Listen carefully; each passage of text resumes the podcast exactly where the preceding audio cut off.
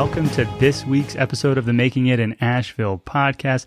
This is your neighborhood podcast to hear the stories of entrepreneurs, small business owners, community leaders, creators of all walks of life here in Asheville. We ask questions to unpack what they are making and learn how they are making it in Asheville. And this week, people, I think that we're in a new territory, perhaps, of of guests. So we we've had nonprofits on in the past. I don't is is Organic Growers School a nonprofit? Yes, no, maybe so. Yes. Yeah. Yes. So we've had nonprofits, but we've never had anyone like Green Thumb Education that I'm aware of. We've had a butcher shop might be the closest thing, but uh, not a a farm or green or growing or agricultural guest. And I am so excited to have Cameron Farlow on, executive director of the Organic Organic Growing School, uh, which is in Asheville. At this point, seems to be staple, and I have so many questions. I have so much excitement. I am a novice, novice, novice uh, farmer or grower, and uh, uh, on behalf of all of the folks growing things in North Carolina and, and Asheville, we are excited to have you on the podcast. Well, thank you. I'm honored to be the first, I guess, green growing nonprofit on the on the show. So thanks for having me. Of course. And so um, I gave a very high level overview, executive director. Uh, I guess there are a couple questions that are perhaps, you know, the easiest first ones. What does that mean? And then what is the organic growing school? Yeah, well, it's sorry, it's the Organic Growers School. There we go. Um, yeah, but we I missed the first part of your question. Okay, broke up. No problem. We're gonna we're gonna chop this up in a second, so I'm gonna ask it better the uh, and in one shot. Okay.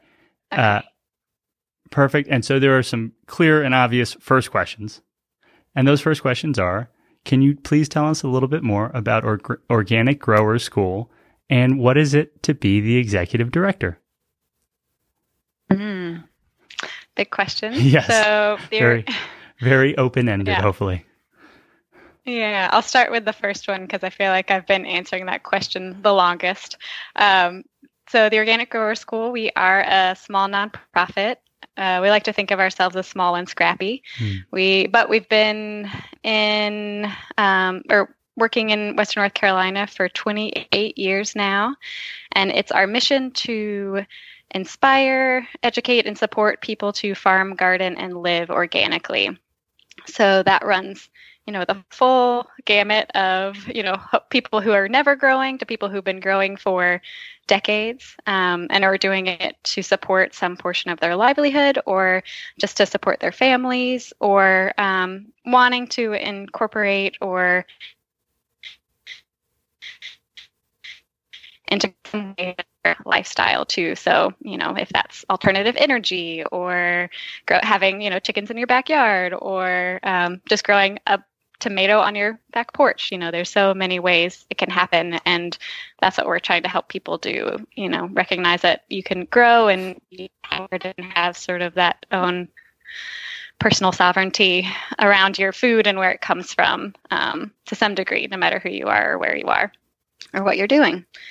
Um, so yeah, so, so, we are supporting farmers um, of all levels, and that's one of the audiences we serve. We're also supporting gardeners, as I was saying, so home growers, um, and then those other folks. And I feel like I'm just repeating. No, you did great. Now, and but, so, and and and um, is okay. the is the distinction then between farmer and gardener some version of livestock, or is it scale?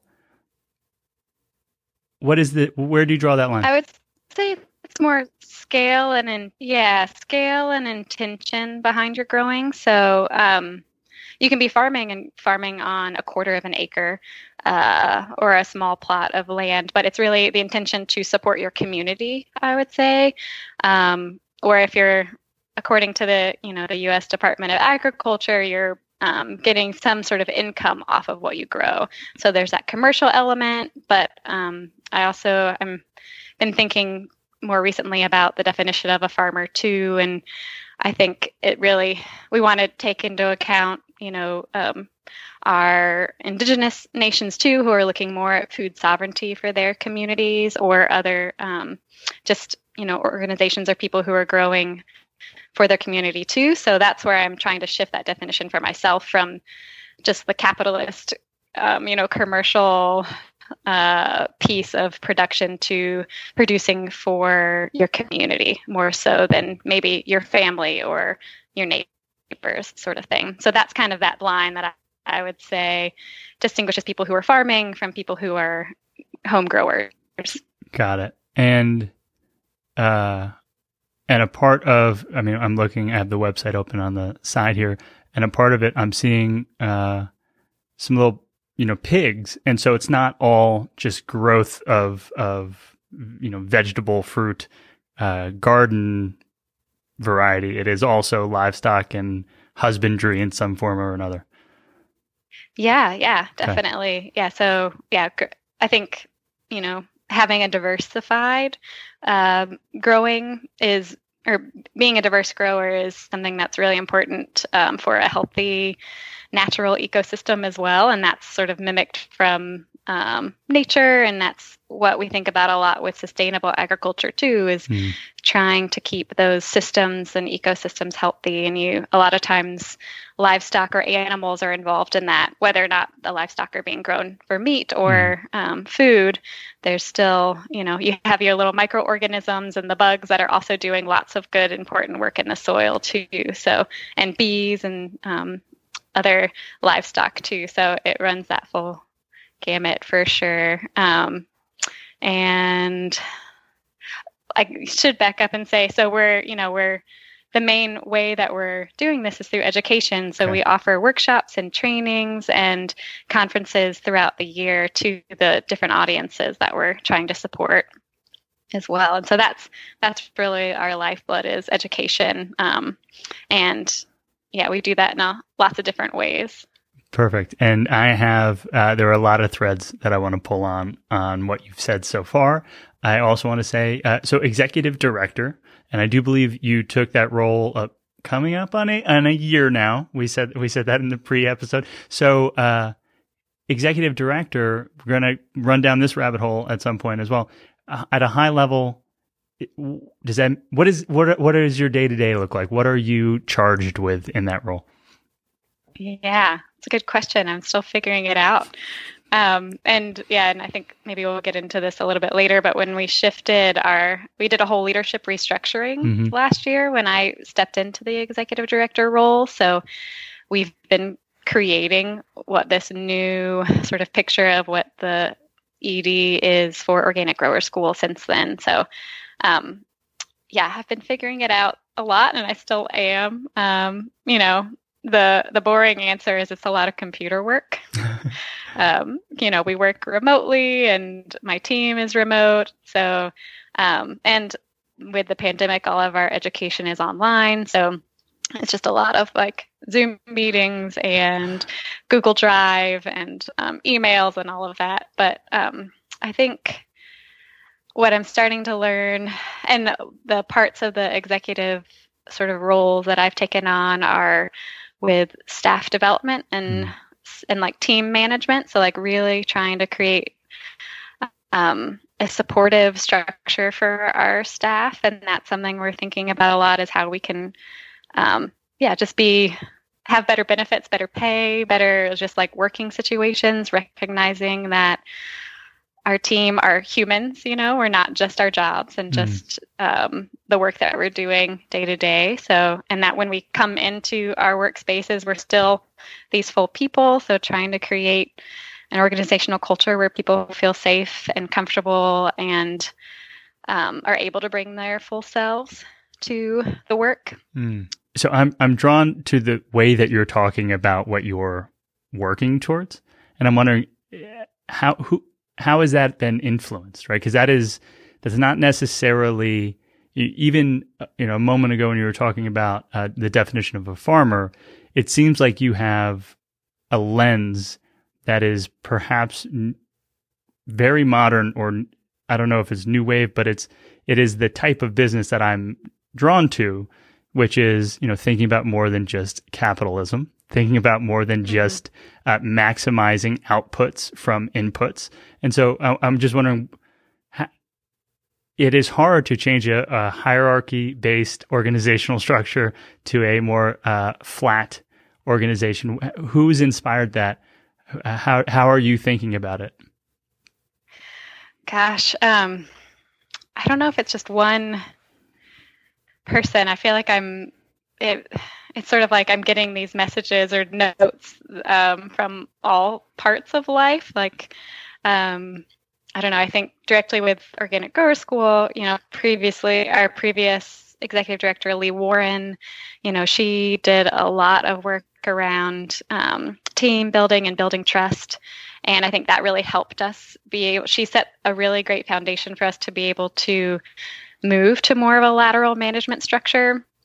Um, and I don't know if that would have been, you know, so that has been a big influence on me, her mentorship. Mm. Um, with her role, and I worked. She was the executive director, our first executive director, um, and was here. And I worked with her for six and a half years. Um, but you know, even listening to podcasts or reading books or um, things like that. And actually, a lot of it is working with other um, colleagues who are doing this work across the country, hmm. supporting mm. farmers and growers. Um, I'm really big on collaboration. You know, I recognize that me as an individual and us at Organic Growers School as you know it's our vision to transform the food system mm. but we can by no means do that on our own um, the food system is massive and has a lot of different parts and so we're trying to you know serve in our role with supporting people to grow themselves and to grow in a sustainable way and organic way that um, benefits the environment and the community and mm. um, as well as the economy so there's Oh gosh, I'm totally no, losing my train of thought. You're now. doing great. Um, so, so how about um, th- that makes me think of a new thing, which is. Oh, sorry, I remembered where oh, I was going. perfect. Go ahead. That's okay. Okay, so yeah, so the collaboration piece. You know, we're involved in a lot of other different projects with other um, organizations, and you know, I think a lot of it is coming from work we're doing around racial equity and social justice too, and just broadening my understanding of how um, work can be done, how people can relate with one another, um, what skills are valued, what things are valued in general, mm-hmm. um, and rethinking what that really looks like, and um, getting beyond, you know, white supremacy culture and the way that that has influenced my, or has been put blinders on me as a white person in this world, and um, how you know it's yeah impacted my perspective. So working with other people from different walks of life and um, different experiences has helped me understand um, there's just so many other ways to see the world you know? So i think that's in, been a big influence too of just like leaning into that and recognizing that um, just because we've been doing it a certain way doesn't mean that it's the right way or the best way. And so being open to that change. Wow. How how many teammates, team members, uh, folks are involved in Organic Growers School? So we have seven people on staff right now. Uh, three of us are full time, and the rest are part time. Um, and we've had, I think, as many as nine or ten uh, and when I first started here nine years ago, there were only three of us, and we were all part time. Wow. So there's there's a, been a big transition and growth spurt in the last yeah nine years or so. That's amazing. Uh, and I, I, you mentioned how you're collaborating with uh, organizations that maybe look like organic grower schools from around the the country. I'm wondering, your the name is Organic Growers School. It's not WNC Organic Grower School. It's not Appalachian. It's not it seems to speak to a national, global potential audience. Who who is the audience that you're educating today?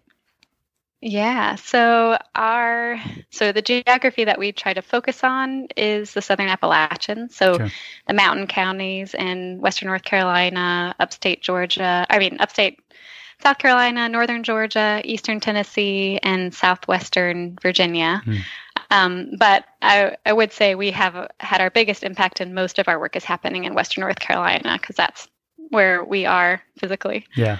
You had mentioned that there was um, learning today was happening remotely, and I, I, just wasn't sure if that perhaps was always a part of the the core education program. It yeah, it yeah, it had not been for a long, you know, for most of our history, um, but that's been one of the perks of the pandemic is we've been wanting to get more into online education and it sort of forced our hand into it because we couldn't do education otherwise mm-hmm. um, and yeah definitely a silver lining is that we've been able to um, we've had folks attending from california some of our workshops or florida other parts of the southeast and um, you know folks have said they wouldn't have been able to participate in some of our programs otherwise mm-hmm. so that's been a really nice um, bonus to an otherwise very challenging year. Sure. Yeah, and that, that um, is that we had yeah we have been able to expand, and, and that's that's special. I'm wondering when thinking about the curriculum, perhaps I don't know if that's the right way to say it, but some of the courses or programs that are happening today, what what do they look like? Um, yeah, well, all online mm-hmm.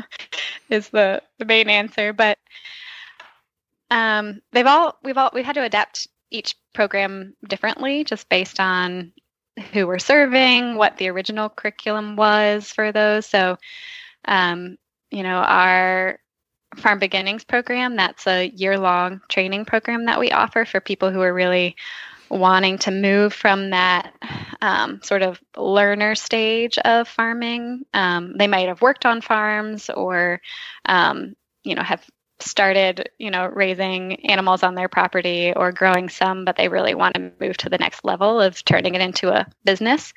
So, Farm Beginnings is meant to kind of help kickstart them mm. in that process. And um, so we're really focusing on those business skills. And that has actually been one of our I would say one of the more successful to online transitions that mm. we've had, um, and where we've had people be able to attend from outside. But you know, we've had to really re. Most of our programming had such a focus on in person and really being able to um, have that community and cohort building in physical space with one another to move then move online you know we were really trying to figure out how to recreate that connection um, in an online space. And that one because it's the same group of people who are coming together you know week after week and um, doing the work together it's um, i think been a really fulfilling experience for a lot of people too. Um, and then you know our spring conference went totally online and that i think was a harder one because it's um, that's what we've that's been our flagship program. That's how we started um, 28 years ago, and that's all we did for a long time. It was totally volunteer board who would come together, put on the spring conference, and have some you know teachers to have workshops, and wow. then it grew and grew, and so I think we had 100 people at our first conference, and then we've had as many as 1,800 people at our conference the last couple of years. So, um, and it's just like it's in the spring. It's the um, you know the second weekend in March every year, and I think everyone's just like you know ready to shed winter and like get outside and like be with people and just like you know bloom themselves. Um, so it's and that yeah, it's just like a really enlivening experience in person. Um, and so having to shift that online, I think was a harder harder sell in some ways for people who have been coming to the conference for a long time to mm-hmm. not have that same sort of in person experience. Um, so yeah, so there's some some things that have worked really well, some things not sure. as well as we'd hoped, but um, you know we've learned a lot in the process too. Yeah, I, I mean, I, I, can only imagine. And uh, I guess now is as good a time as any to say that uh, Sarah and I just bought a house a couple months ago now, and uh, we are perhaps the the the type of person who would be in maybe the next season of our life would be a farm beginnings uh, participant. I don't know if we're ever going to want to take this metaphorical show on the road and and try and properly um, you know turn it into a business but we have uh, a couple chickens and we have a little third of an acre and we have a couple raised beds now. And I honestly, I have no idea what we're doing. I started a little orchard. Um, but I, I, watch YouTube and I watch, uh, and I bought a mm. book, uh, G- G- Gia's, Jaya's, uh, garden, maybe something like that. J A I A. But it had, it, okay. uh, it came highly recommended from the internet. I don't know, but it, there's just so much. There's so much. There's so much to learn, and uh, it seems like the time scale on education is longer than anything I've ever participated in. Normally, there's a faster feedback loop, um, mm. and so uh, how I guess how long have you you've been at organic growers school for six years or so you mentioned uh, with mentorship under the last uh, executive director. But I'm like, have you always had a uh, a passion for growing and and farming? Yeah. Okay. No, no, I would not. Yeah, I would say that's yeah, not been the story for me. Um, I, well, I guess my story is kind of typical to a lot of families. Um, I'm one generation removed from the farm, and you know, I think as time goes on, more and more people are finding themselves multiple generations removed from the farm. But there was a time where most of us were getting most of our food from the land where we lived, or at least very close to mm. where we lived. Um, and so I grew up in quote unquote the city of Greensboro, North Carolina. But my and my dad had grown up on a dairy farm, wow. and um, you know, but he was really encouraged by his parents to go to college. So he did that, became an accountant, mm. you know, just went from one type of workaholic type job as a dairy farmer working, you know, 24 7 to an accountant job, which is very similar in a lot of ways as far as how much work is involved. Mm. Um, and yeah, my mom was a teacher, an orchestra teacher in public schools, and um, so I, in the year I was born, my grandparents sold their cows as a part of a dairy buyout that was happening at that point. Um, and so I was sort of the youngest of all the grandkids, and and um, you know missed out on the active farming mm. part of family but we've always had that farmland. It's still in our family outside of greensboro. There's about 120 acres and i still have family who lives there um, but no one's actively farming it. They lease it out to neighbors who run cattle on it. So i grew up with that sort of mentality of like well you know as family farmers and you know as a farlow like you can do whatever you you know like you can do anything because you're a farlow and you you know we have farming in our background was sort of a a narrative. Um, but i wasn't super interested in it mm. um, for most of my childhood or growing up. Like i i loved going out to visit my grandparents um, and would spend time there during the summers. Um, but uh, yeah i didn't really experience the farming part. And then but then in college, um, I studied anthropology and geography. And that's where I really developed this, I guess, understanding that the environment is the great connector of mm. all of us. You know, like it's the way that we interact. Um, yeah, I guess on just such a cellular level. And food is the most, um, yeah, is the closest way we interact with the environment. And um, it influences, yeah, so many aspects of who we are as individuals, as families, communities, countries, um, and as a planet. And so that's sort of what I saw, started to see agriculture and sustainable agriculture as a way that I could have a positive impact in the world and a mm. tangible impact in the midst of all of these really big problems that you know, I was seeing and learning about in college, you know, the great awakening that many of us have in liberal arts schools. Um, so I, uh, so that's sort of what led me down that direction is toward more towards sustainable um, farming and sustainable food systems too. And um, yeah, just seeing it as a way that I could actually make a difference in yeah. the world and um, maybe, you know, kind of start to solve in some small ways some of these bigger issues of you know systemic racism and oppression and unequal access to resources and climate change and all of those pieces.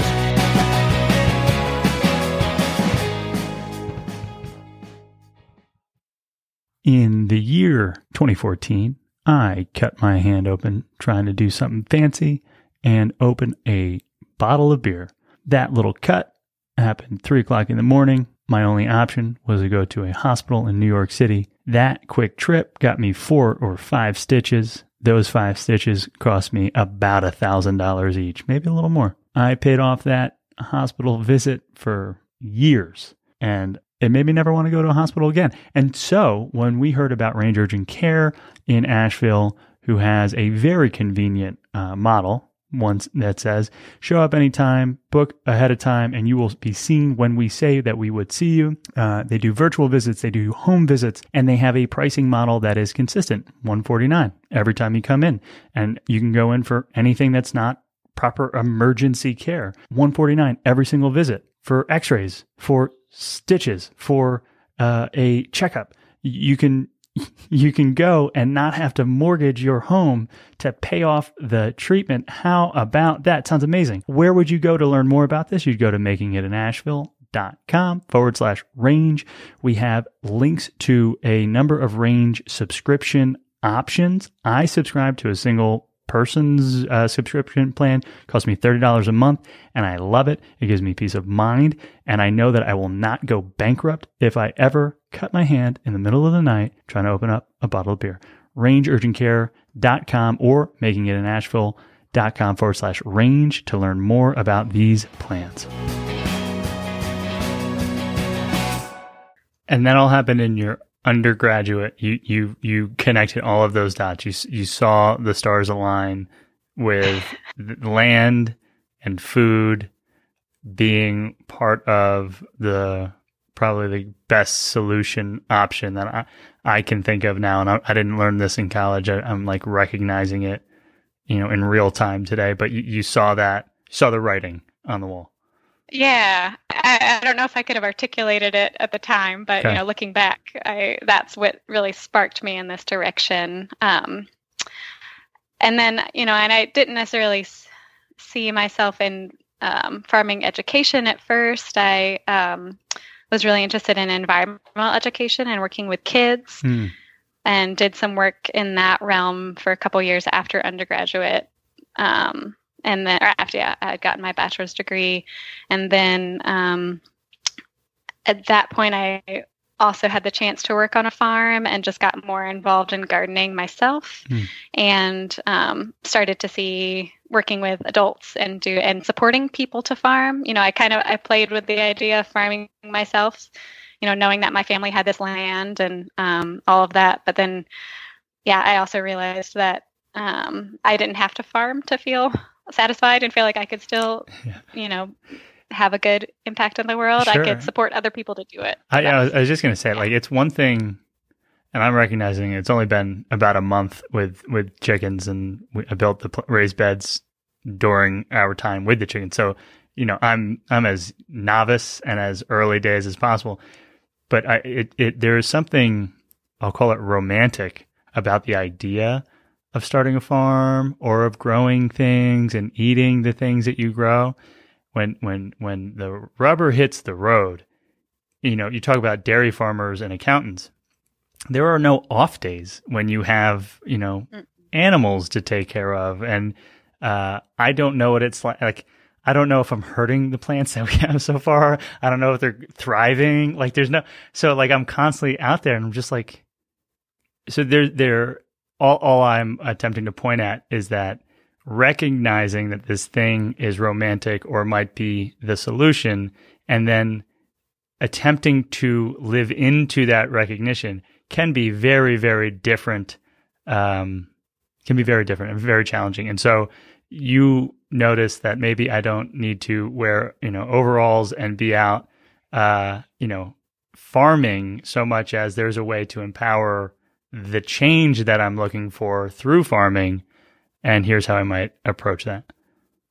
Yeah, exactly. Okay. Yeah, and you've really hit a nail on the head with the romance of farming. I feel like that's a that's sort of like the the back conversation or the side conversation we have about a lot of our farming education is um, we're doing a lot of bubble bursting. You know, like you might have these really hot, lofty ideas and dreams about what farming really is, yeah. but there's a yeah, there's a lot more to it that you may not fully understand. Sure. And so we want to make sure you're making this decision based on like your quality of life goals and your values and what your actual resources and um, yeah skills and, are and we'll help you get there if you want to sure. but you know like you got to really want to and and i think that's smart because there's um so i'll i'll pause where i'm about to say it and say when sarah and i decided to move out of brooklyn new york it was in part because we sat down one weekend and tried to like dream about a future. And we we asked ourselves where is it? And it wasn't in the west village. It wasn't in like the cutest neighborhoods that you can think of in New York or, or Brooklyn, there was a yard and, you know, there was some land and there was a community that we felt tied to. And in my version, I had this garden that I wanted to, you know, have Sarah have a garden because she's an incredible cook. And I just always imagined it'd be so cute if she just runs out and grabs some parsley or whatever for, you know, for a meal, tops it off. And how cool could that be? And so romantic yeah. ideal of a, of a future had a garden in it. Um, and then I also have you know, a personal, uh, I guess, calling towards eating the best versions of meat that I can find and wanting to be really close to that process because I can agree with it being, you know, not cool and not right at like a very high uh, industrial level, but it feels okay and right at a very one to one backyard, uh, you know, hunting even level, at least for me. And so, all that to say that uh, there is there is a phenomenon which people call, you know, like finding the zone, uh, or um, which which argues that if you're playing Tetris and it's absolutely raining down uh, these Tetris pieces, and you're not world class at Tetris, that's not a fun game. That is not a fun thing. That is not fun to play. And if Tetris pieces are moving, you know, uh, as like you can't even notice them moving because they're coming down so slow and you're getting a perfect score, that is also not a fun game. And so you need to find where it's challenging and has your attention and is allows for this level of like release and, and total focus and but it's also still fun because you're not failing, right? Like you're not mm-hmm. losing, you're not getting the er- sound. And so, you know, we got these chickens given to us because uh, someone that we know had too many, like too many chickens. They're getting 20 eggs or something a day. And so they had to get rid of some chickens. And we said, okay. And then I was like, do you want rabbits? Do you want this? And I was like, no, no, you know what? like, I just, I think that I'll probably fail. I think we'll hit that boundary on this is too hard. Too much is happening too much has happened too fast, uh, to to where we maybe not want to do it a year from now or want to mm-hmm. continue. And so, uh, the the romance, at least in in my world, is still alive. I'm a month into mm-hmm. it, so mm-hmm. I'd hope it was. Uh, but I'm also like intentionally trying to not try so hard uh, and and create like my attempt at a at you know I, I went with an orchard because I think it should be relatively hands off once they're in. Like once it, if they, if they make it a year, they're probably going to make it. like I probably won't mess mm-hmm. that up. Uh, and then these really resilient, like fast growing vegetables that make me feel like I'm winning, but really it's just like you probably can't mess this up has been my approach. and I don't even know what that means, but, uh, it seems like you've in the bubble bursting that you talk about, uh, it seems like you're doing a service. It seems like that's a good thing because you might have less farmers if everyone rushes into it. Yeah, well, and that's you know, uh, yeah, I, I love that story that you're telling about starting. I feel like you're starting small, and I think that's like the main recommendation you know we give to growers or, of any scale. And the bubble bursting, I would say, is more from like moving from some level of home grower to okay. a farmer because sure. that's just a whole different trajectory and it has it involves a whole lot more when you're really trying to support your livelihood with mm. farming or with growing So like I, we, you know, we try to help people figure out like where on the scale of growing you are because you're somewhere on the scale. Yeah, but like if you can find a way to keep that romance alive, like you said, um, with whatever scale you choose. Like if that means it feels good to have a couple of you know, raised beds in your backyard, a couple of chickens, you know, maybe a rabbit, maybe not, um, or you know, whatever that really looks like for you, figuring that out and not I think it can be really easy to try and do too much all at once, especially getting started. Yeah. Um, so if yeah, if you get start small, learn, you know, build your skills as you go, do something easy, you know, then you yeah, you build those muscles a little bit. Sure. You know? And I'm wondering uh for someone in in our I'll call my level, right? So we I don't have multiple seasons of home gardening and I'm not necessarily ready to make a step into selling any products. Or do you have programs that are for, you know, level 0.1 as, as maybe below 101? yeah, definitely. Okay. Um, I'd say our spring conference is always a really good spot for that. We when it's in person, you know, we have over 70 workshops. This year we had about 30 that were all um, recorded, and you can actually still access our spring conference if anyone's really interested in, in that. I think we have a few more months of access through the online platform we used. Um, but we also have a gardening series, and that's really like Garden 101 starting with the basics of like this is soil. These are the parts of soil and how it works and how you can you know and then this is a seed. And this is how you know that might be a little bit too too basic but no you know, i think it, that's gets into all of those basics for yeah, sure. that is helpful. Um i'm wondering with with okay and are, are there other classes? So that that's the spring uh conference. Are there i guess workshops coming up that are know how to do X or this done like Y. I don't know, new new. Yeah. Yeah. Yeah. So I'd say our gardening series. So yeah, we have our spring conference, and that's yeah for growers of all levels, farmers, gardeners. Um, but yeah, we have a gardening series that we do in partnership with Diana McCall, who um, is a really excellent community gardener in Black Mountain, and um, just a really yeah great teacher and um, that I think we've we've done our spring and summer two part series, but there's a fall one coming up mm. in July that people can still sign up for. Um, and that we typically do the gardening series every year. Um, we also have a lot of resources on our blog online. You know, like if you just if if it's not the right timing for a workshop or something, you can plug into that. And we do have a, a homegrown dreams, which is a newly coined name for it. We were calling it homestead dreams before, but as part of our sort of racial equity work, you know, recognizing or we've recognized that homestead can have a lot of um, trauma connected to it for indigenous communities, especially with the Homestead Act and how it, you know, basically like paved the way for white settlers to take over land across the country um, mm. and disenfranchised folks of color and or they didn't have the same opportunities to get land at that point too. So we've renamed it homegrown dreams um, as a part of that process for us. Um, but it's really meant to help people um, yeah get started and figure out like what the best pathway is for them to get started with growing um, especially on a home scale. Mm. and that I think we have a workshop coming up in july. That's a one day thing Exciting. I, yeah, uh, I, you might see this uh, smiling face in one of those classes, virtually or, or in person. Great. Uh, there's. You're so welcome. Thank you. There seems like there is. Uh, we were talking about this before the episode started, but it seems like with each even new word that you learn, there are then a you know a hundred or dozens of things to learn about that word.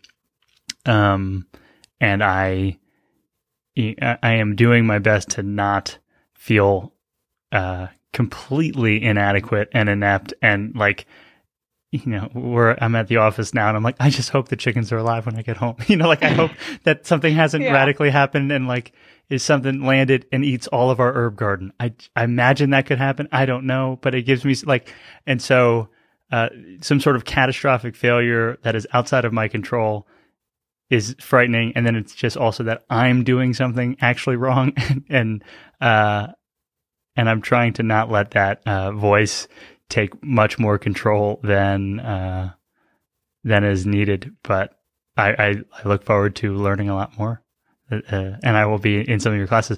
I'm wondering when when thinking about the scale version, though, if someone's going to start uh, the business, because I do, I'm kind of fascinated by business. It's one of my reason why we interview primarily entrepreneur types. Um, what what are some of like the oh wow moments that students will have when attempting to introduce scale. And I ask this in part because I watch now a lot of movies and documentaries about uh, farming. Uh, the tiny, biggest little farm is like a really popular, famous one. Did you see that? California. I haven't yet. Okay, well, it's No, beautiful. about it. perfect storm in uh, in a lot of ways. The uh, the the husband, the one of the main characters, like literally was a documentary nature photographer, videographer, and so like it's the most beautiful. You know, you couldn't. Have, no other farm could have pulled off this version of you know, the story. But you watch that, and all of a sudden you're like, I need to buy 200 acres and and get started. Uh, and I don't imagine that it works the way that it worked for them for everyone. And so I'm wondering, what are some of those aha moments or the biggest um, lesson blocks that you'll try and provide for folks who are trying to start a actual production farm and uh, feed families and grow a business? Hmm. Good question. I'm trying to figure out where to start. Um, well, I guess you know we try and help people understand what some of the biggest barriers are to to farming in our current modern world, Hmm. um, and you know what we've learned through our own research as well as you know other research and work that's been going on across the country and just talking with the farmers that we work with in our network um, is that land access is a a primary barrier as well as capital to get started. There's a lot. It's a pretty intensive upfront capital um, business, um, and land is a big part of that. Um, and then also some of those, you know, production and business skills um, that you need to like. It can. It's very different from growing lettuce in your, you know, a couple of beds in your backyard to growing it at a production scale. Um, to and then being able to market that and finding your markets and um, understanding you know what the buyers need or who you're selling to and what their needs are. And um, so yeah there's just a lot more steps to it when you're um, moving it to the business scale. Um, so yeah definitely ask more questions if, I, if Sure, i'm not quite I- answering your no, question w- when thinking want, but- about the capital, because that's one of the first things I think of. My my inclination is always to go to some sort of a service business because don't necessarily need capital to start a service business. Maybe some software, but like you're not talking about hundreds of thousands of dollars of software. Typically, you're talking about you know monthly subscriptions of 19.99, and you're off in your race and you're you got a business. Um, buying land, buying, you know, heavy machinery, buying feed, buying fences, putting fences in. Like all of these things Mhm. uh, are by orders of magnitude seemingly more complex than, you know, updating a website. Uh, and so are how how does the average person who might have made very little money so far growing get a loan to is there a special loan for if you're going to try and turn a pro- plot of land into a farm are there i imagine there's got to be some sort of incentives to support farmers but I, I don't know anything about that space Yeah, there's definitely some out there. I would say it's still really difficult for a lot of people. Um, I know a lot of traditional banks don't necessarily see farming as a viable career, Mm, and so they won't um, it can be really hard to go to a traditional bank and get a loan to start a farm. So, um, but there are some specialized ones through the USDA mm. um, and the Farm Service Agency, particularly for buying land for small and beginning farmers, or not necessarily small, any small mm-hmm. and large farmers. Um, there's some micro loans available through them as well. Um, but there's a, you know, the USDA also has a long history of um, systemic racism and how they've given out their resources. So it can be a real challenge if you're a person of color um, trying to access those. Um, and it you know depends on and you, you have local people who are making those decisions. Um, so if you know you don't feel safe going into the office, that's a barrier. Mm. Um, so yeah, whatever all the barriers that are there for um, beginning farmers in general are definitely um, magnified if you're a black um, indigenous or person of color trying to farm as well. And i think you know it's definitely harder because most people aren't coming from farming backgrounds anymore. They don't have land that their family was on. They don't have equipment or anything like that. Or and the transfer of knowledge process has been broken too mm. between the generations. So they don't have the farming know-how. So you're trying. So as you most people are trying to start a farm, especially young people today, they're just starting from you know ground mm. zero. Yeah. No pun intended. Yeah. um, with the ground piece, yeah. but uh, yeah. So yeah, there's definitely some loans out there. Um, I think that's why a lot of folks are buying smaller pieces of land and starting more like market gardens that are mm. smaller scale because they can't get access to larger pieces, especially in you know Western North Carolina. There's um, beginning farmers are competing for land prices with second homeowners and developers who can pay a lot more yeah. than you can if you're planning to just farm on it. Sure. Um, so there's um, yeah those kind of pieces too, making it harder for farmers, but the USDA does have um, some programs available, and there's local. There's a lot more happening. I would say um, with local creditors um, or you know cooperative and community funding as well to support some of that. But it's still it can be yeah difficult in so many ways. Sure. I, um, and I'm wondering. You mentioned how like traditional uh, loans are a little bit harder to come by, and uh, knowledge has been passed down in a certain way. I'm wondering also if there's this other variable where, like, the type of farming that I'm, in, I'll say farming, but the type of growing that I'm interested in seems to be the type of growing that you're talking about, which is the term that shows up for me is like permaculture, which is like everything in effect working together. And you're trying to create a landscape that is sustainable, where if theoretically, once you get it going, it could thrive on its own and like continue in that direction. Whereas if you, you know, plow a field and grow a certain crop or another, like it doesn't seem like if you stopped, it would continue to do that thing uh, because it's that's the natural way. Like corn doesn't just grow in rows on its own, but you could create a farm environment that feels, looks, is natural. That you know, uh, uh, mammals or all sorts of like animals will come to because wow, this is like what this is what it everything's so close and, and convenient for me. This is wonderful. Um, and what I'm what I'm pointing to is that isn't farming as most banks might know it, I imagine. And that's not mm-hmm. farming as maybe the USDA has decided farming is today. And that's not even the farming that if your father farms right now, I don't think that's the farming or, you know, mother or aunt. Uh, if they're working on a, a, air quotes, you know, a tr- modern farm or a traditional farm, uh, a commercial farm, it's probably not the type of farming that I would want to learn. I'd want this like other thing that is kind of like hippie and uh, I think has the potential to save the world. Uh, and so that might just mm-hmm. make things even complex as well. Because how do you explain? Well, no, we're not just selling apples. We're not just an orchard, right. you know, an apple orchard. Yeah, exactly. Yeah, that's a that's a really good point. And um, yeah something that I think a lot of the farmers we work with come up against because yeah, it's not a traditional business model.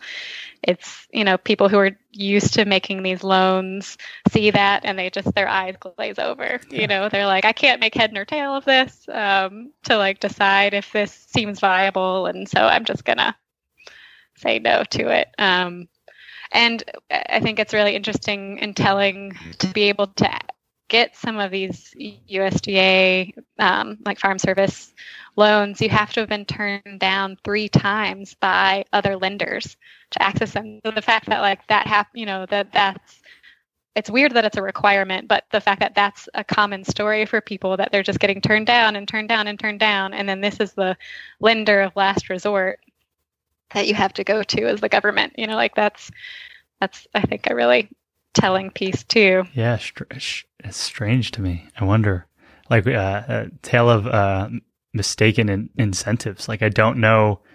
You know, imagine people are just like, you know, uh, sandbagging these applications to to banks to get. but I don't know if that it, that's a weird incentive. That's a weird rule. Um, yeah, and I'm uh, my mind is racing. Like, could I start a farmer bank? Where you know like we raise a bunch ton of money and then uh, give it a, around to people who want to start some sort of uh, what is do you use permaculture in your language? What is that, what is because organic is what shows up right? But organic it, you know is to me at least it's an asterisk. It's not the same necessarily as permaculture and organic. Uh, so what words show up for you when you think about farming and this type of not necessarily line crop farming or production. Yeah, I, would say all the words, all the buzzwords are ones that we definitely use. Um, yeah, because for us, organic, we kind of say it's organic with a little o, not the big O. So we're not great necessarily um, tied to organic certification and those kind of rules and classifications. And, and a lot of the farmers, Oh, yeah. I, I just want to. I think that's a great point. It came up in one episode a, a long time ago now. Uh, capital O organic, if I'm not mistaken, typically has a pretty expensive application process or pretty expensive certification process. So we might be buying at a farmer's market from someone who grows organically, but they're not able to put a capital O certified stamp on it because it costs a, a lot of money to do that. Am I directionally yeah, right. Yeah, yeah, uh, yeah. It's definitely costly and just time consuming. Time all the consuming. paperwork and pieces that go into it, and um, yeah, there's a time piece. You have to. It has to be three years of organic er, in organic production, so um, before it can be certified. Mm. So that time lag can be um, hard for people too. Um, but a lot of the people we work with, they're selling directly to their customers, um, and they've found that yeah that added cost and all those extra pieces just aren't necessary aren't necessary um, because they can actually talk to their customers and tell them this is what I'm doing. You can mm. see my land, come out mm. to my land, um, and have more of that um, relational trust um, rather than needing a label to um, to communicate that to people. But you know, we're not against organic certification either, sure. but we just recognize that it's not for everybody, and that you can still have really high quality, nutrient dense, um, you know, regenerative, resilient food um, without that kind of a label. Um, so, you know, we also work with certified naturally grown. That's more of like what organic certification used to be before it got taken over by um, the USDA, where it's more of like a um, peer-to-peer certification mm. process. Um, and yeah, there's uh, I'm trying to think. There's yeah, lots of other really cool certifications out there that you can get that aren't as time consuming but still kind of communicate to people um, what values you stand for as far as how you're growing your food and how you're um, contributing to the community too so we we um, you know help people connect to whatever best suits them for where they are in their farm business and what their goals are. Um, but yeah lots of people we work with you know are using regenerative agricultural methods. Yeah resilient agricultural. There's you know i feel like people are always trying to come up with the new thing to better define what they're mm. doing. But um, you know it's how I think it's really taking approach where you're taking the environment and all of the ways that you interact with it and um, yeah and your community into account and trying to um, leave it better for future generations i think is kind of the simple way of putting it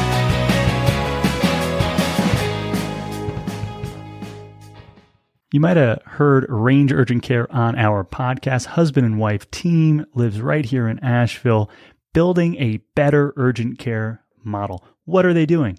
They're making scheduling seamless and straightforward and honest when they say they'll see you at 4 p.m. You'll be seen at 4 p.m. They make pricing straightforward as well. 149 a visit or less if you subscribe to an annual subscription, which I do. It costs me $30 a month and I love the peace of mind. But not just that. You don't just get to go in person. You can do virtual visits uh, over your computer or over your phone and they'll even come to you. They'll do home visits. And to me, I mean, it seems like a absolute no brainer. You can bring they have family plans, they have business plans. To me, it's a peace of mind thing. It it makes me feel confident and comfortable knowing that I can see range uh, in my subscription a number of times a year, and it's built into my my plan. I will not be surprised by a crazy cost, and it is covered by most major insurance policies. So if you haven't heard of Range Urgent Care, I welcome you to check out that episode with the power couple that runs it. You can check out makingitinasheville.com forward slash range makingitinasheville.com forward slash range to read more about these subscription options and get links to the range website using our link or using our discount code of making it in Asheville will get you a free month in an annual subscription. Again, range urgent care. You can say that we sent you or visit makingitinasheville.com forward slash range. Uh, I I hear that, and I've seen uh, regenerative show up a lot. Uh, to your point, that the the newest term for me, which I know isn't necessarily a new term, but I'm like, uh, it it is my current favorite because it paints a like when you answered, uh, what is Organic Growers School? You met, mentioned a mission statement. You know, it, to me, this is like a vision statement, but food forest. like I love the idea mm-hmm. of a food forest uh, which is not something I've ever thought of. Those words have never shown up next to each other before in my world until recently. And so I, you know, I have these little six, uh, one day maybe, um, fruit bearing trees that are, that are starting. And the thought that, you know, at one point we might have a, a kid in the yard. You can just like run out, eat, eat a fruit, pick some, you know, uh, vegetables off a vine, you pick up the eggs from the chickens, and then run back inside. Like that's such a, it's like a fantasy. It's not even doesn't sound like that's something yeah, that's that's, uh, that's real, uh, based on my lived experience so far. Uh, but it was just you know a, a day's worth of of digging and a YouTube video on what a, how best to plant a, a you know replant a tree. Wild. I don't yeah. know. Here's hoping. Yeah, and it's totally possible. Yeah, there's nothing, you know, that that's totally doable. Right, and that's the uh, I think the gift and the curse of living in a uh, Instagram, YouTube world is how uh, how perfect a lot of things look when you watch the produced version of it, and uh, and I, I think that even if it's not perfect, it's it's worth moving in that direction. So I, I think that that's partly the mission that you've communicated, which is uh, it doesn't need to be perfect, but let's all move in this general direction. Um, and I love it. And I'm wondering when thinking about the the future, the years. I mean, maybe the second half of this year and the years ahead for organic grocery. What what kind of initiatives? What I imagine it's you know, keep on keeping on. But what else is uh, on your mind for the future? Yeah. I mean, let's see. We're, I think we're, yeah, we're always trying to sort of like figure out how we can, you know, improve on what we're currently doing, of course. And if that means, um, you know, shifting getting rid of some programs eventually. Like that's something, or like uh, expanding other programs. Those are always sort of conversations we're having as a nonprofit too, because you know our role as a nonprofit is to serve the community, and um, you know, so we want to make sure that the services we're providing are really relevant and useful and practical for people. Mm. Um, so we're actually kind of in the midst of trying to do some strategic planning of like who Organic Growers School is going to be in the next 20 years. Is there a role for us, and what role is that? Mm. Um, and um, yeah, I feel like we're. I, I don't know quite how to answer that question yet because we're like just in the beginning stages of that work. Um, sure.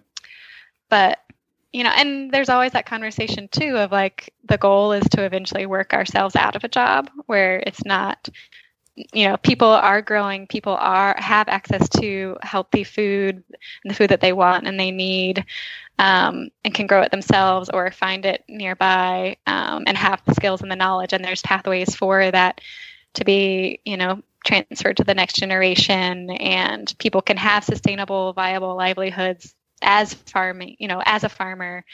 Um, and we have clean air and water and mm. you know all of those things and we won't be needed anymore you know sure. like that's the long term goal yeah. really um, but yeah i think i feel like the path for us and a niche that we've been finding is with that beginner grower hmm. especially mm. so um, i see us kind of expanding and refining our work there for the next few years um, we, you know, are thinking about if doing more national work is something that is exciting for us and viable for us, or if we really want to like get more local.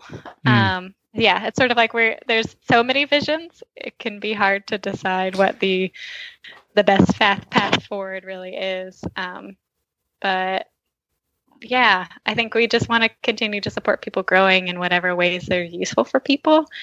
Um, and I think with the pandemic, you know, I think it, I am saying that there is still a role for in-person programming.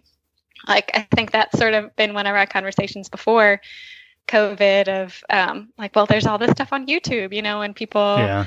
you know, can just go and learn for things for free, and um, or they don't, you know, there's also this, I think, understanding that you don't have to tr- do any training or have um, education to be a farmer that it's one of those things that's like well you know my great granddaddy did it and he didn't have an education sort of thing but like he was educated in a different way you know and sure. farmers it's a as a career it's a profession just like any other so like you need training if you're a nurse or a plumber like and farmers need some level of training too so um, trying to help create that pathway, um, I think is still a, a, there's still a place for us there. And but yeah, so and doing that, I guess yeah, what I was trying to say with the in-person piece is that there's still a real value for that that may not um, be filled just by people going to watching YouTube videos or things like that too. So yeah, figuring out how we can communicate. Absolutely. Yeah. And and, and and I'm I'm hearing you. What I'm what I'm hearing is that there are there's so much potential for work to be done, and the the community to serve is, in my opinion, I mean, I now exist in your community, like your target demographic, and a couple years ago, I, I wasn't right, and so I imagine there will only be more uh, new, gr- you know, green, uh, to call it customer types or you know folks to serve. And with that, um, you know, even if it's just 101s, if all you do, if the, the mission is just like, we're going to do 101 level teaching on all of these things, uh, there will always be new people to teach it to. Uh, and so uh, there's a, there are two books, three books technically that have shown up in my brain while you've spoken. And, um, I want to call them out because they're, been influential to me. There's a, a woman named Frances Hesselbein who was the former CEO mm. of the Girl Scouts of America. She's she was their CEO through, um, you know, the the creation of the logo that we think of today of Girl Scouts, which has a lot of face profiles. Um, and um, there's this gentleman named Peter F. Drucker, which is a big deal in most like management philosophy. They call him the father of modern management theory. Anyway, he said that she was the best leader that America had. Is probably in the 80s when when that was said. Um, she has always championed uh, flat organizational structures. And so I thought maybe, like maybe somehow or another, you would like mm. heard of Frances, or like maybe we're like connected to her in some way. Um, yeah. So, I feel like I should be because I was a Girl Scout. There you go, right? So she, and everything. yeah, so, I should know. So Frances Hesselbein, Girl Scouts of America's uh, CEO. Um, she's now she is uh, American treasure. She's got uh, you know, uh, Medal of Freedom. She is this itty bitty little old sweetheart angel woman that uh, I've over the years gotten to to know in some small ways. But um, so is that and so she wrote, uh, so she pushes this flat organizational structure, which I thought might have been something you'd heard of, and then, um, or seen or or something. But in their community is Peter Drucker's five questions, and she wrote a like modern, like an updated version of it a couple years ago. She had a bunch of, uh, I'll call them celebrity leaders, like kind of like participate in repenning some of these like five questions for a, a business, um, which I think could be really powerful as you do this 20 year vision. Um, and then in their circle is Jim Collins, who wrote Good to Great and a bunch of other business books. He's much younger than Peter Drucker and who's now deceased and Frances Hesselbein, but uh, he did a uh, Good to Great for nonprofit organizations. It's like a 30 page reader. And mm-hmm. all of them kind of point to is like, who's the customer? What do they care about? How do we serve them? How do we know if we're serving them? How do we start over? Like, and it's, I think those might be the five questions or something very close to those. Uh, it all points to the same kind of uh, work to be done, which is, uh, you know, like a garden and like a farm, constant.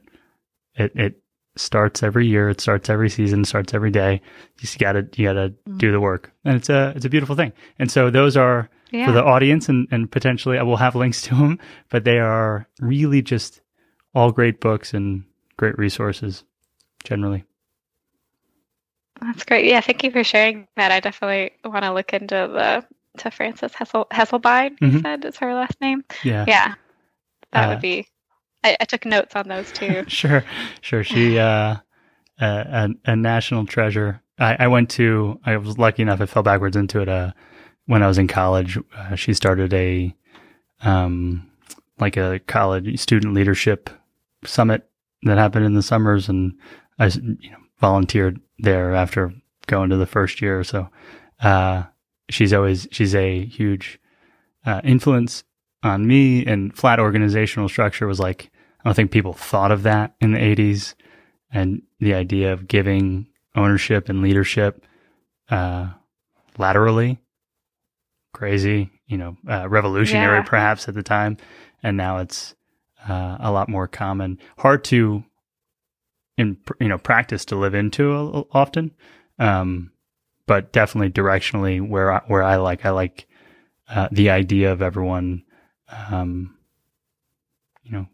collaborating and owning the responsibilities and owning the uh, the mission. And so leading with mission communication, I thought maybe uh, maybe we were more uh, aligned than we could have ever imagined.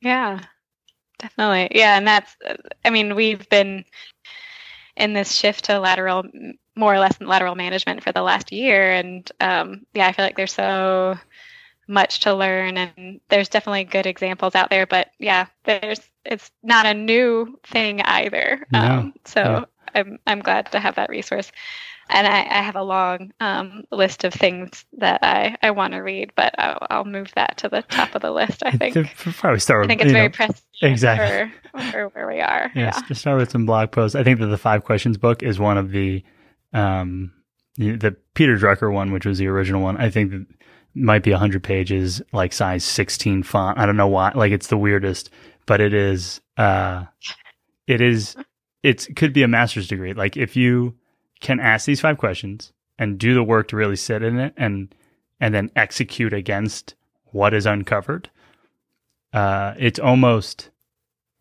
you know it's like m- magnetism towards growth and success and serving the community that you say that you care about. Um, mm-hmm. It's eventual. You know, it's just a matter of, of time. Uh, all that mm-hmm. to say, so uh, exciting. I can't, I, I, can't wait to, to participate and see how you grow and evolve. And it, to be 28 years into an organization, um, that would put you at probably one of the oldest businesses that we've talked to in our almost 100 conversations at this point, um, mm-hmm. or organizations at the very least. And I, I feel like it's so exciting that at 28 years, this has got to feel like day one. You know, like the it's got it's got to feel like there's so much potential. You know, and it's not uh, business as usual or whatever. Like I, I think that the tide is is shifting in a very big way, which is got to be exciting uh, in your in your seat.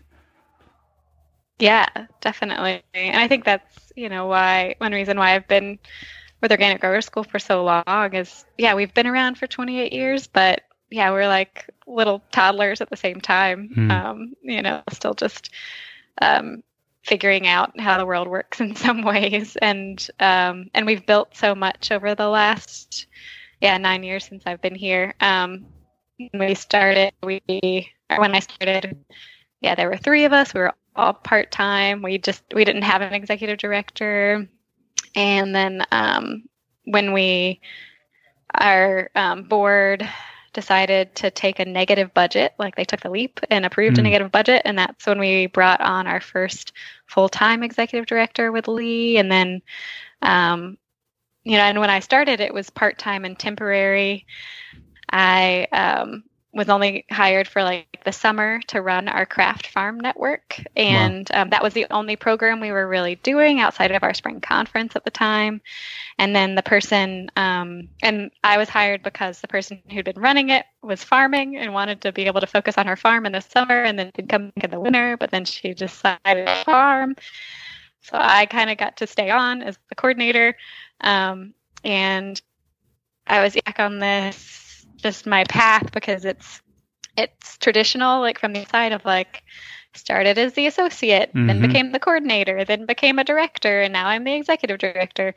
But when I started, like there were no rungs to that ladder, you know, like we were basically like putting the ladder together as we went. Sure. Um, and then now I'm in the executive director position, and when mm we created when I came into it though, we took apart the whole ladder, like, no ladder. traditional model. yeah, again, um, and um, you know, decided like we didn't want to hire an outside person to come in in what had originally been the executive director role. We wanted to um, take that apart and try and fill those functions with staff we already had mm. and um, like and i before we started that process i was not interested in being the executive director like i um, at least where i am in my life right now like i didn't want to be holding the entire organization and um, you know all on my shoulders like i hmm. had um, i have a two and a half year old at home and i just i have a seven month old so like oh i goodness. was pregnant and you know in the middle of a pandemic and just like what you know like is this what i want but then when we recreated it in a way where that responsibility and that power and decision making was shared and not totally on me, that felt so much more approachable. Sure. And more of a fit for like my values and where I am in my life right now. So, um, wow. Yeah. So it's, it's been a definitely a, a different, a different path, but like a typical path and yeah, some ways. I, I love that we got that insight into, uh, you know, a little bit more into how that evolution has kind of transpired. And I'm, um, I'm feeling like there was something, it came up earlier that I could have asked a question on. I would love to now, which uh, could point to the future as well um, for the organization. But you talked about uh, how much you've endeavored to learn about perhaps inclusion and um, equity and um, and I'm just wondering what what has come up in that process for you and how do you see your organization growing with this new knowledge and showing up perhaps differently in some some ways i don't know mm. Yeah um, i mean it's definitely been a journey for us at organic grower school. I think we you know really started intentionally with racial equity and social justice five six years ago. Um, and most of the work it has been internal and still is. I think that's as a traditionally white led organization serving majority white um, participants, you know, that's where a lot of our work needs to be happening. Um, and yeah, and it's sort of like we we've yeah we've just had a lot of our own work to do uh, you know acknowledging harm that we've caused in the past you know mm-hmm. in our 28 year history by not centering racial equity um, we have had, you know, like it wasn't intentional, but like our impact has caused harm because we weren't centering it and weren't intentional about um, really focusing on um, social justice and racial equity work. So, like acknowledging that history, sure. making amends in the community as best we can, um, educating ourselves, and um, then slowly starting to do more of that work externally. Um, so, like educating, you know, white participants about how all of our agricultural system is based on a history of oppression and um, systemic racism um, from the very beginning. And yeah, yeah, that's a whole other podcast of sure. the history of you know slavery and how it ties into our modern agriculture system um, or is our modern agriculture system in a lot of ways. So, um, yeah, I think starting to acknowledge that and just speak about it and be honest about it, as well as um, trying to bring in more folks of color as teachers and creating more of a space where people um, of color feel like this is a place for them, I think has been a major focus of ours too um, you know, bringing folks of color on staff and on our board, and um, just getting, yeah, there's so many. It's happening in a lot of fronts because we don't. Um, it's.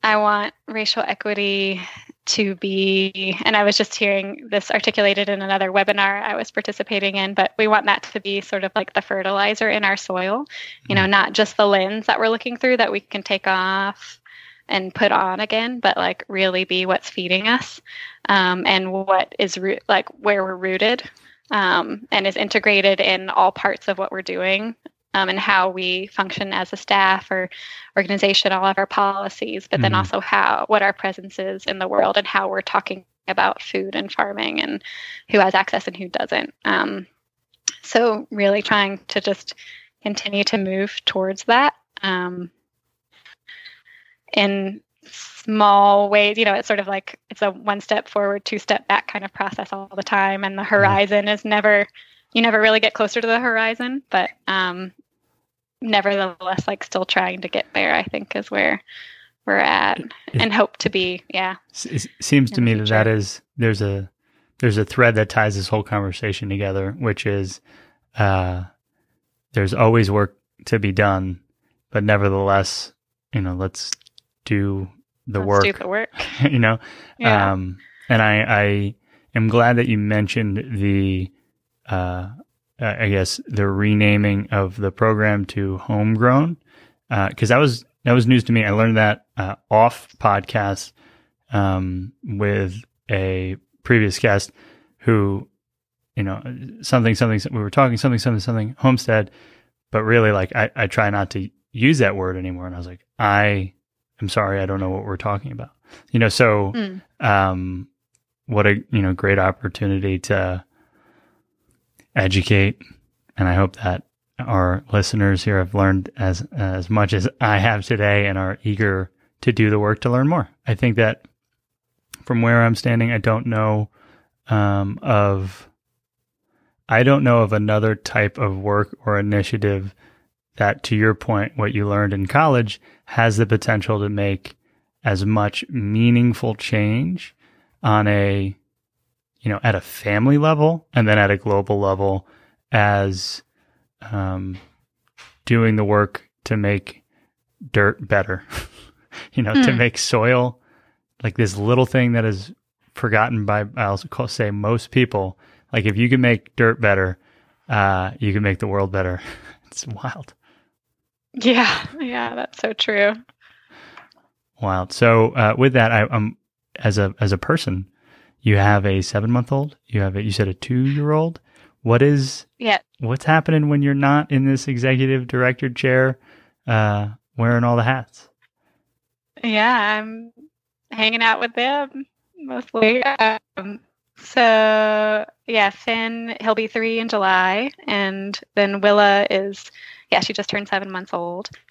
You know, it's um, we, they're yeah, they're beautiful little kids, and they're um, a, a lot in so many ways, like so many great fun like just beautiful heart melting moments and then just like a lot of big feelings too with a toddler around so there's managing both sides of that um and uh but yeah so i guess that's sort of like what my life revolves around these days is Imagine this sounds Family like and- yeah. yeah yeah We- and and work um but i should mention too my um my partner my husband we've kind of gotten the best of both worlds as far as farming i think he's the farm manager with hickory nut gap Oh, get which out. is a yeah local grass fed meat operation What's his name?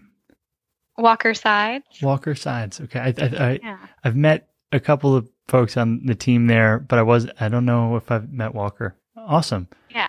Yeah, they're he's um, they're up to some good work over at Hickory Nut Gap. Yeah, yeah, they are. And he's been there, I don't know, 12 years or Okay. so now, and actually grew up there um, in Fairview, and that's where we live now. So we get like the farming lifestyle, and he gets to farm every day, but we don't have to make the land payments, and he still gets a salary and vacation, and um, and I get to you know support farmers. So Sure. yeah, like in a lot of ways, I feel like we found the sweet spot as far as our careers um, in supporting the food system. So yeah, we still get a lot of the perks of the farming without as much.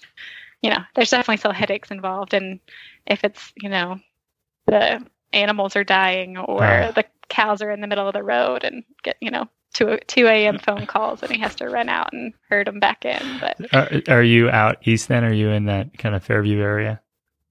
Mm-hmm. yeah, we're right um, by the farm. Uh, Beautiful. It's Our beautiful landlords are there. actually members of the family, so Oh, we're wow. we're pretty networked in there for sure. That's wonderful. I uh, with that, I'll I'll ask a a question that shows up in I believe all the podcasts, or at least most of them, which is uh, word association. We have the word Asheville, and then we have the word community. What comes to you when I give you the Venn diagram of Asheville and community? Well, that was hard because you say Asheville and I think community, so Ah. that's where my head is stuck right so the now. circles Um, are overlapped. Yeah, maybe that's what it is. Yeah, it's just one big circle. Um, yeah, I. This is a hard one for some reason. And this is not. I guess yeah, maybe- okay. Maybe was I, want to say just growing. Like, I know that might sound very cliched just based on my work, but I just feel like there's so much growth to be done and so much growth that's happening Hmm. in Asheville and Western North Carolina. Um, you know, for better or for worse, sometimes we're growing. yeah. So yeah, Well, I'll give you. Uh, that was a very on-brand answer, and I think it's a very uh, good answer. I, there is, uh, there is, for I mean, just there is there's growth in Asheville, but I think that it, you don't need to be uh, Sherlock to notice that you are pointing towards a type of growth that is the good, uh, thoughtful, uh, net benefit to all the people who are participating in the the cha- growing pains that come with growth. hmm Cool. Uh, what a what an absolute pleasure! I can't wait to like uh, uh, put my hands in some dirt at one of the courses and learn how to I don't know do anything because I don't know how to do anything right now, and I would love to learn uh, through one of your programs. Thank you. Yeah, we'd love to have you. Hopefully, we'll see you at one of them sometime soon. Perfect. This was an absolute pleasure. Thank you. It was.